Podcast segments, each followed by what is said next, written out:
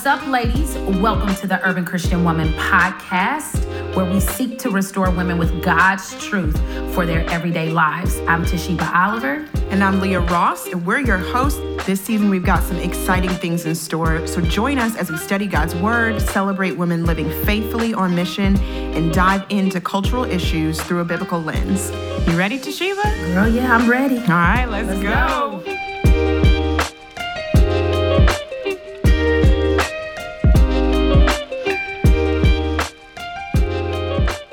Ladies, welcome back to the Urban Christian Woman podcast. We are in our Sheroes of the Faith fan favorites, right? Mm-hmm. We love us some Sheroes. We do. And this episode, we're going to be talking about Abigail from First Samuel 25. And mm-hmm. I'm so stoked for this um, story because it's just a riot.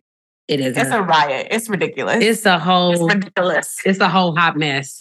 Um, but there's so much to learn from it. And so this is um, kind of a long narrative. It's about 42 verses, but we're going to read it because what's better than God's word? Yeah. So if you're on your commute, then, you know, open your Bible on YouVersion or somewhere.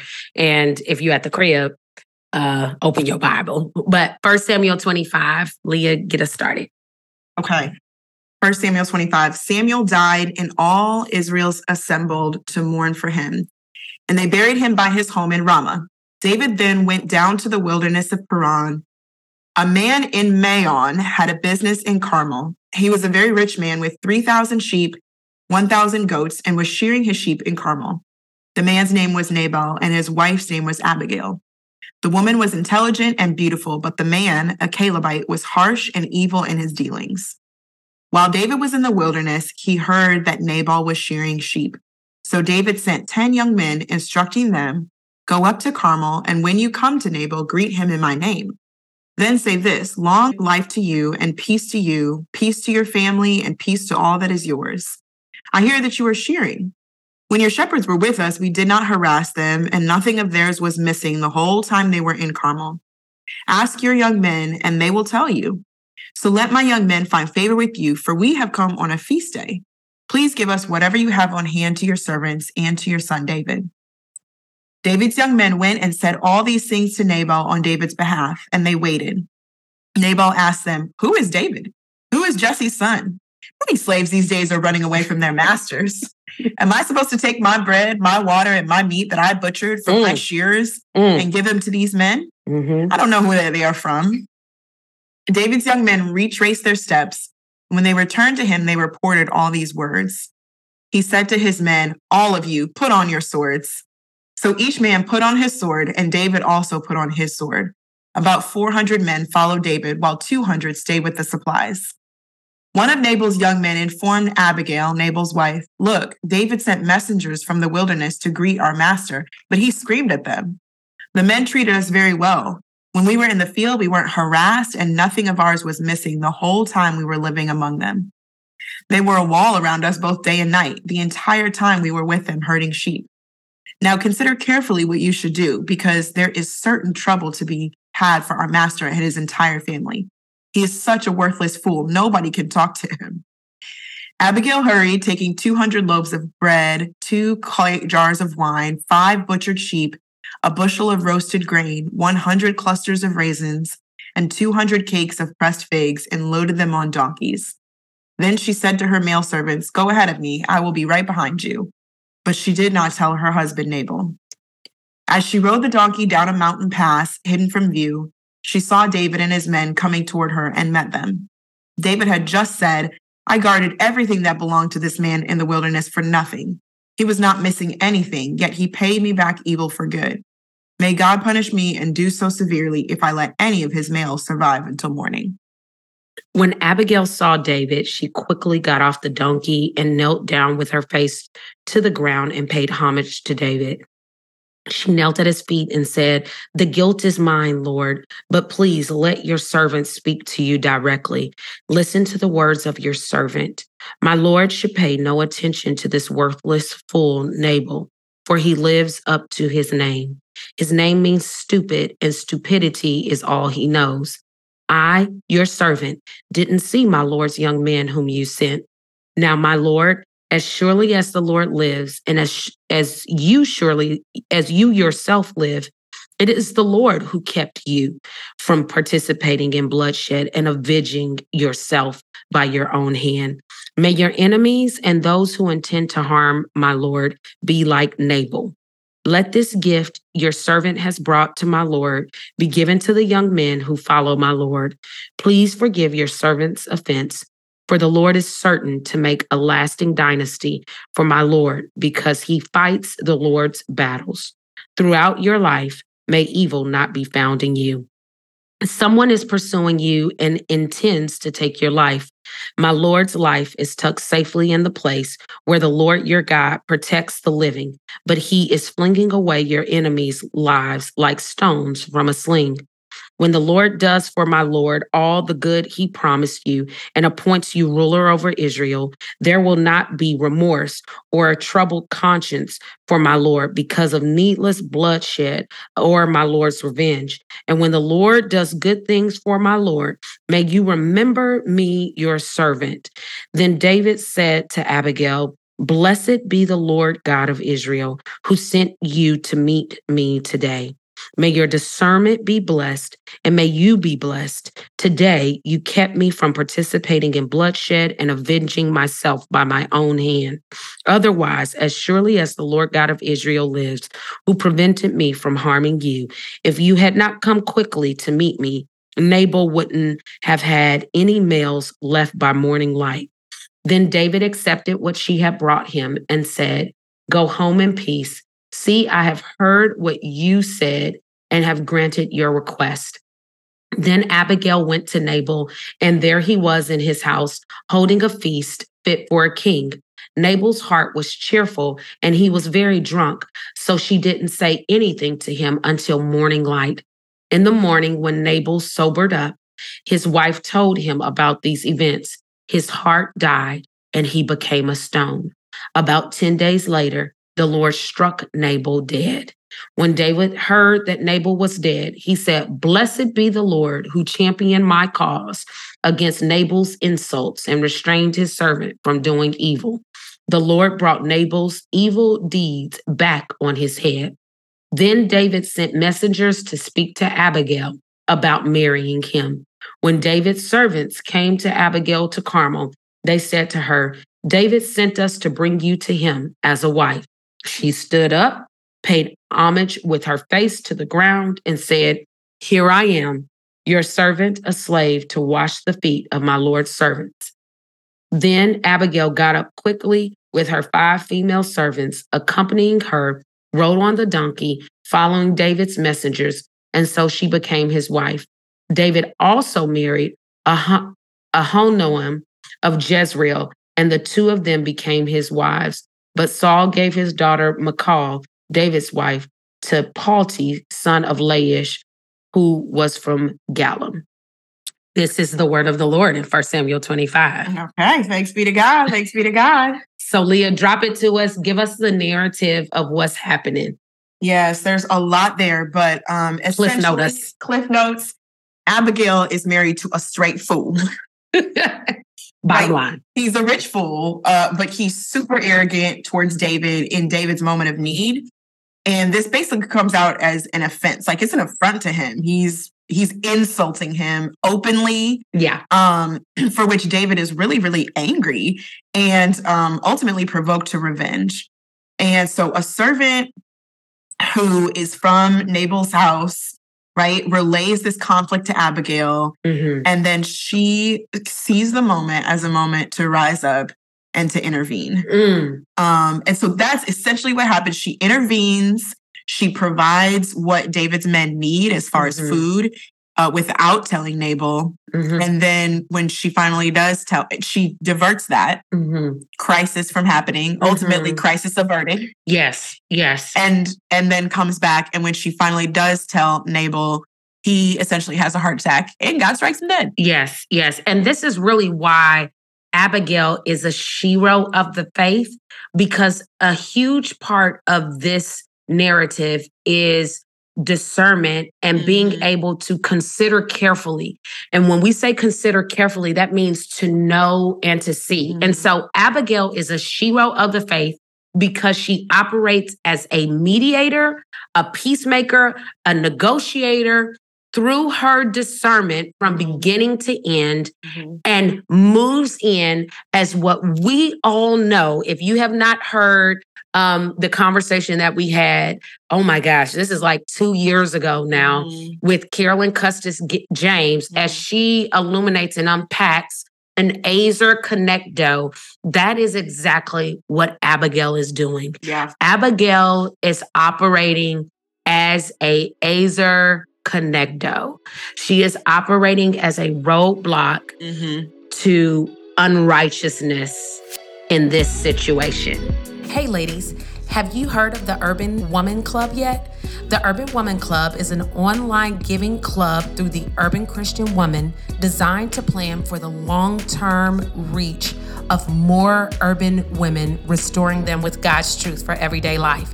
This community aligns with our needs, and while we're grateful for annual donations, we invite you to consider becoming a monthly committed partner at one of the levels and embark with us on a lasting journey. Your monthly support, starting even at a base level of $7, can consistently transform lives. Plus, by becoming a monthly partner, you're not just supporting a cause by seeking restoration in urban women's lives, you're joining a community that gives back to you and to other women in urban contexts. Our monthly partners will enjoy exclusive perks, including a free monthly downloadable phone background, and you can elevate your tech with a touch of encouragement, specially crafted just for you. You can go to the urbanchristianwoman.com, click on monthly giving, and find more about the Urban Woman Club. Unpack what Ezer Kenegdo means for us. Yeah, she, that means that she is a warrior helper. Warrior helper. Okay, that's, the bottom line. That's what that means. Ezer Kenegdo means warrior helper, Mhm. which, uh, yes, is exactly what she is because she is helping Mhm. in a um, courageous way, right? Mhm. Just as we see the character of God, even throughout Israel, is considered a helper to Israel. Mhm. So again, you can unpack that if you go look back in um previous in season five, I believe, with Yeah. Carolyn Custis James, and we'll unpack all of that. But this is really what Abigail is embodying in this Mhm. narrative. Yeah. She is leveraging every gift, every talent, and every blessing that God has given her Yeah. for the sake of righteousness, right? Mhm. To turn back unnecessary bloodshed and to and to honor the future king. Because at this Yeah. point, they all know David is the future king. Saul has already been spared his life when he's in the cave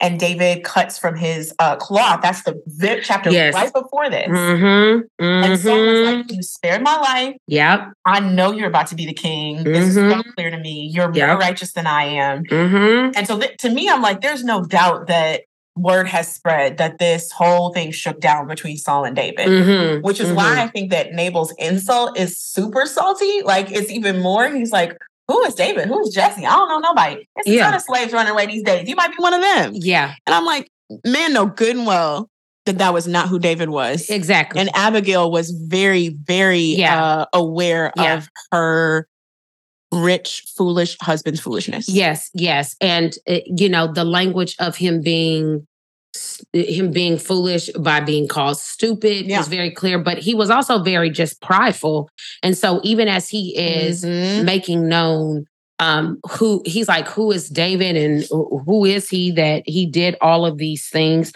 he uh he said am i supposed to take my bread my water and my mi-" it there's this level of Yeah. audacity Mhm. To not um return kindness with kindness with him That's right. and he also is a hoarder he's he's selfish Yeah. You know Straight. there's a lot that encompasses foolishness you know And- pride and the foolishness that he exhibited actually put his people at risk. Yes. David was like, must cut all of y'all down, yeah every last one of y'all. yeah And so that that actually is like you know, we sometimes talk about the, and maybe we'll talk about this even more, that this whole collateral damage thing. Like his foolishness was about to reap collateral damage for his 100%. people, his servants, those that actually weren't even culpable in this situation. Yes. And so that's to me, I'm like, this is why Abigail's advocacy and her rising up and her courage is so essential because she leverages everything that she has and even what she has, quote unquote, because of Nabal being her husband. Yeah. She leverages that for the purpose of Mhm. making peace, setting things right, Yeah. um, and preventing unnecessary bloodshed. Yeah, and and I know that uh we're gonna we're gonna get into this a little bit more, Leah. But I love the fact that it, you know, the the narrative illuminates that her dis- she was so She was so discerning. Yes, that's right. She was so discerning, and to be able to discern means that she has been a listener and a learner Mhm. and god she god creates this situation that she she uses what has been stored up through her life of listening and learning and understanding to discern Mhm. when the time is right and how to leverage it and so man that's a whole that's a whole thing right there And I and I just want to double down on that because there's two really obvious things in the passage that point to her discernment. yeah One is in verse 17 uh-huh when the servants call her to consider. He says, "Consider Consider carefully carefully. what you should do, Mhm, because there's certain trouble for our master and his entire family." mhm. Right. So he calls her to consider. uh-huh Surely she does, because then you have the words of David in verse 32. uh-huh He blesses her. He says, May your discernment be blessed and may you be blessed. Yeah, yeah. So, what she did between that exhortation and that blessing is all evidence of her discernment. yes, her discernment and also her awareness to know that David submits his life under the rule and reign of Yahweh. And we know that because even as she approaches him through her discernment, what does she say in 26? Now, my Lord, as surely as the Lord lives, mm-hmm. and as you yourself live, it is the Lord who kept you from participating in bloodshed and avenging yourself by your own hand. That language Yeah. is the communication of she understood the commands of God. Thou shalt not murder. Mm-hmm. Mm-hmm. She was like, now you you come over, you can keep moving Mhm. if you Mhm. want to. But as surely as the Lord lives, she's operating as this warrior helper. She's standing in the gap. She's Yeah. coming in. She's mediating. And she's saying, as surely as the Lord lives, the Lord is keeping you in this moment. Mhm. The question is, will you go the way that leads to life? Yeah. Ultimately, she's calling him back to, To- what he already knows is To the truth. But you know what? In the moment, he gets in his head. He gets heated. And that's why what what for her is so beautiful from her story is that right. she's like, I'm actually calling you back, I'm calling you back. calling you back to what I know you know to be true is that God is your defender, not you. You don't have to seek revenge. And in fact, if you do, she says, you'll go on and actually not you'll have a a tarnished conscience because yes. of this. Yes. Don't yes. do that to yourself. Yes. And he's like, "Oh, but you're right. You're right. You're right." You're right. And we know that we know that uh, David is fully aware of this because of the chapter before he spares Saul's life. Right.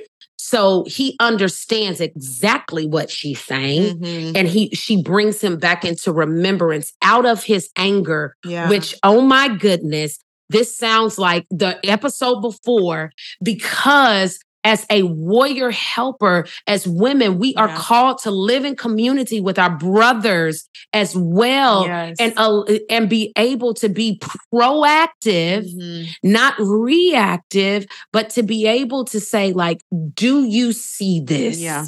Here is what is true Yeah.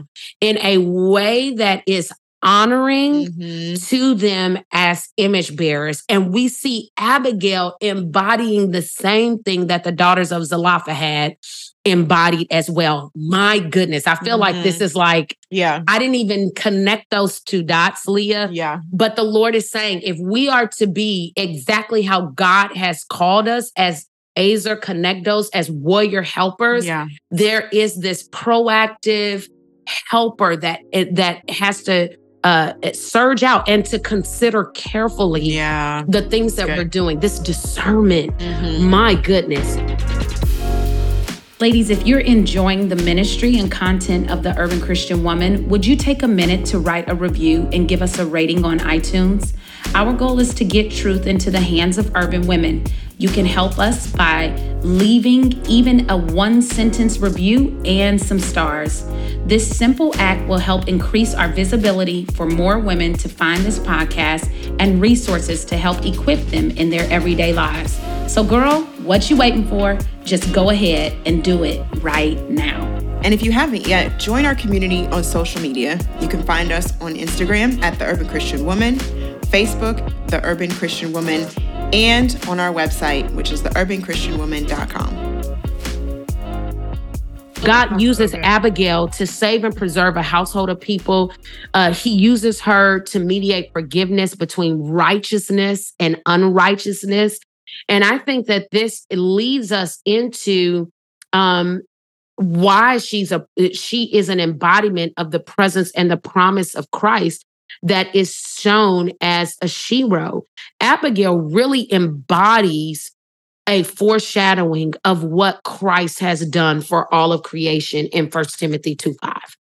Yeah, and actually, I want you to pull that up. And Yes, while you're doing that, I think I just really want to go back to what you said about Abigail's actions saving and preserving a household of people. Mhm. Because to me, like one of the dopest things about this shero is that she's not just by her pursuing what is right, she's actually like watching out for collective flourishing Mhm. and, and not Mhm. only her own household because like she spared her ser- like her servants who were about to be knocked out by david she she spared their lives but also if you think about she brought festal festal food to david's men Yes. so I- she's like i'm looking out for your flourishing i'm looking out for your flirt like both Mhm. both both parties. parties in this situation Mhm. and I think that's a unique blessing that God has gifted women with. And we're, I think we're going to talk about that a little bit later. Quote but- unquote, when people be saying Mama Bear, Right.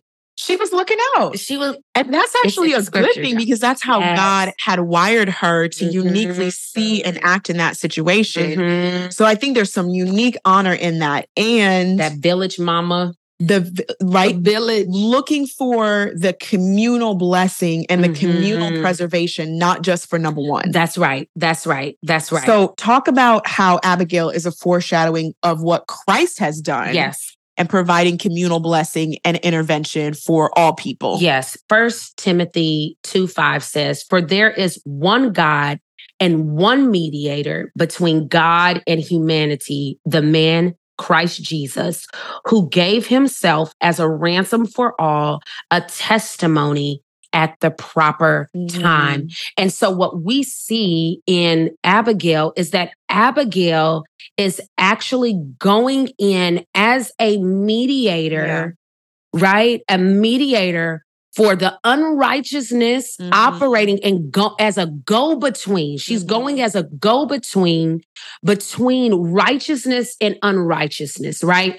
She we see that David is coming with a judgment to sort of dis- to destroy Ultimately, revenge. revenge Yeah. for Nabal and and his men and Nabal is operating in foolishness through unrighteousness and and what what the Lord uses Abigail to do is to be a go between Mhm. a mediator so that so that it, and even to the point where she risks her life Yeah. She, she, does. she risks her life to go onto the field um, to meet David and uses that as an opportunity Mhm. to have to provoke to to provoke an invitation towards flourishing and life and righteousness and to turn David from a poor decision as well. And so Abigail is being used as a go-between. Mhm. Yeah. Just as our savior Yeah. was a mediator and was the go between for us and our sin so that we could be Mhm. the righteousness of God. Yes, amen. Going as a go between to even even prevent bloodshed Yes. for our own sin and for foolishness. our own sin and foolishness. Mm, mm, mm. So, as application, what can we embody from Abigail's story today? Yeah. So as we've been talking about the promise and the practice, I, I think we can jump in here to the promise that is evident in Abigail's story is the promise that God has created us as women fully and completely on purpose Mhm, and for his glory.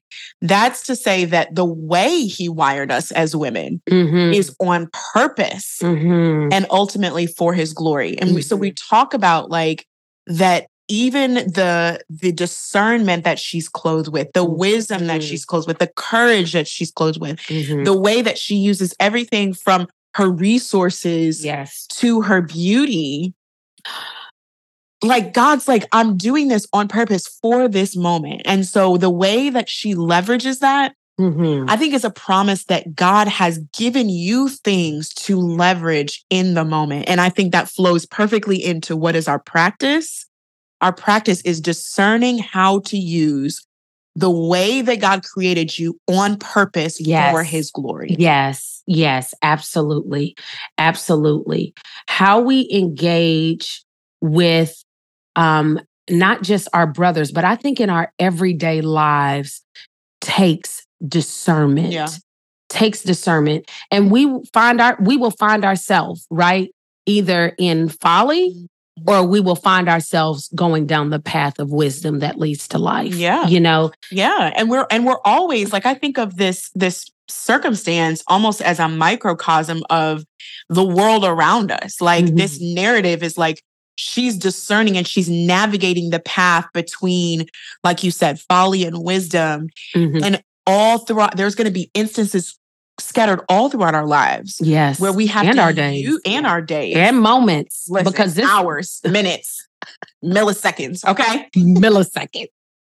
to navigate between how to how to um, be a peacemaker Mhm. and how to navigate with discernment and I, and I think sometimes so let's let's just as urban Christian women parse this for a moment because How to use our words. I think that we we often face a narrative in culture that tells us that Come on. being a peacemaker is bad or toxic Mm-hmm, mhm. or that um There's a narrative towards being disruptors. right towards being disruptors and leveraging whatever you have for the sake of others right to carry that responsibility Mhm. is too much it's too it's always on women right we have Mhm. all this mental load and this responsibility and some of that is real is true in it and there's Yeah. some brokenness in there Yeah, it's But I think that the way that God has wired us and called us in should not be thrown off with that, right? Yes. Let's not sort of, I guess, throw out the baby with the bathwater in the sense of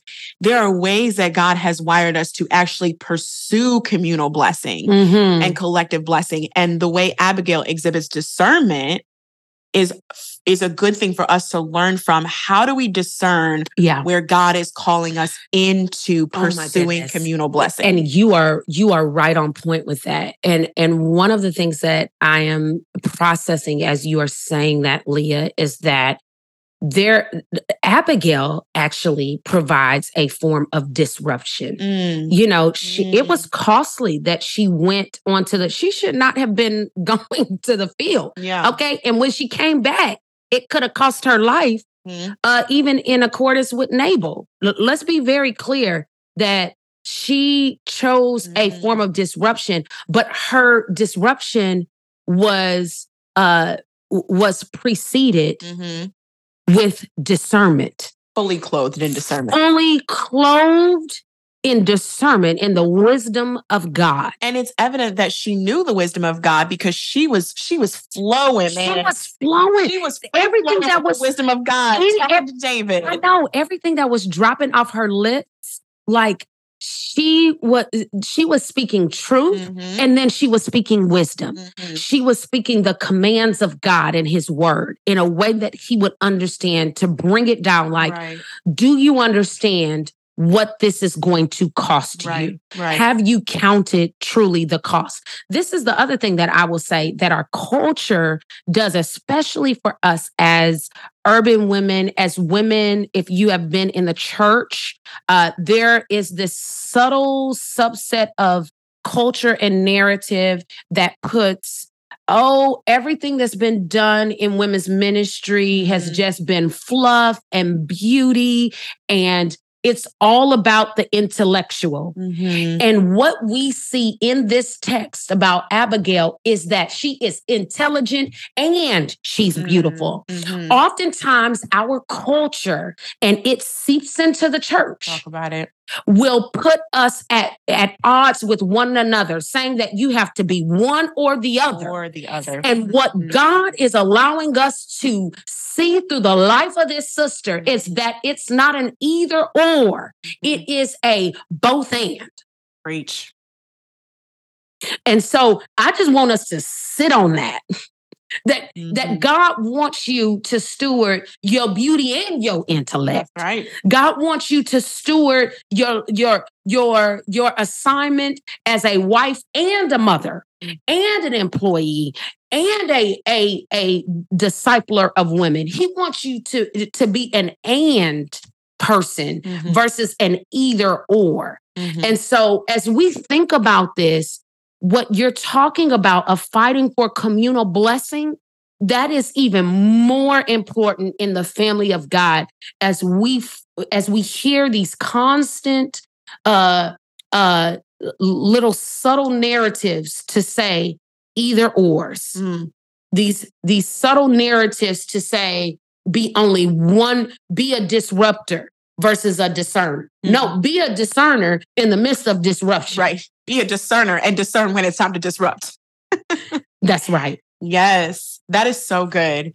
There's so much in Abigail's story that she's just like, I'm going to use everything, literally everything. everything i have i'm gonna use my skills towards that let me make Mhm. this cake Let me Okay. make this cake. let me make this cake let me make this cake real quick okay she's used she's leveraging everything that she has Yeah. for the flourishing Mm-hmm. of of of human flourishing actually in, right. in, in accordance with genesis That's right. okay That's right. she's being fruitful and she's multiplying because she's operating by the protected by the protective uh component of caring for nabal's men Mhm. and um caring for uh david as he is supposed to be king Mhm. and so i think how we cling to uh, this better narrative in this area of our lives is to slow down and discern your moments your days your challenges your actions and your words leah will you pray for us Mhm. Thank you, Jesus. Thank you for the testimony of. Abigail's life. Thank you for the um, the way that you hold her up as a model and as a beloved forerunner for us in discernment.